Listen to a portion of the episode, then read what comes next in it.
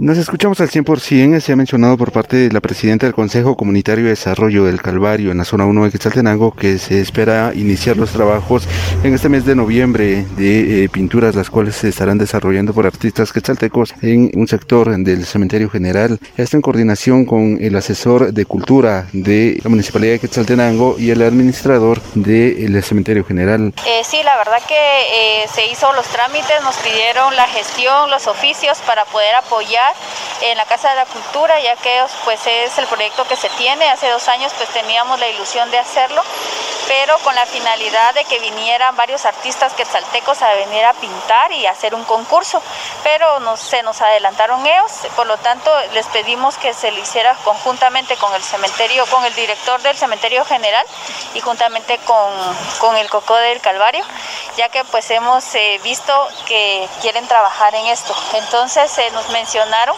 que lo miramos en medios de comunicación que en, en noviembre comienzan estos murales. Se espera entonces con ello eh, colaborar de, de, alguna manera como puede los artistas o la municipalidad.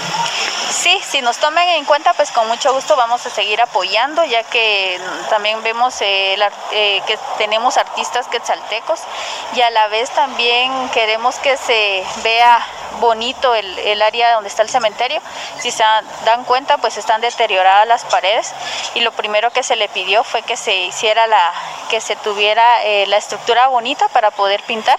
También se le pidió de la 20 Avenida subiendo el cementerio, eh, perdón, la iglesia, colocar también murales ahí para que también lo tomen en cuenta. Se espera también que los artistas puedan participar de estas actividades, esto para poder eh, tener un mejor eh, ornato y vistosidad cementerio general. Con esta información retorno a cabina, como nos escuchamos.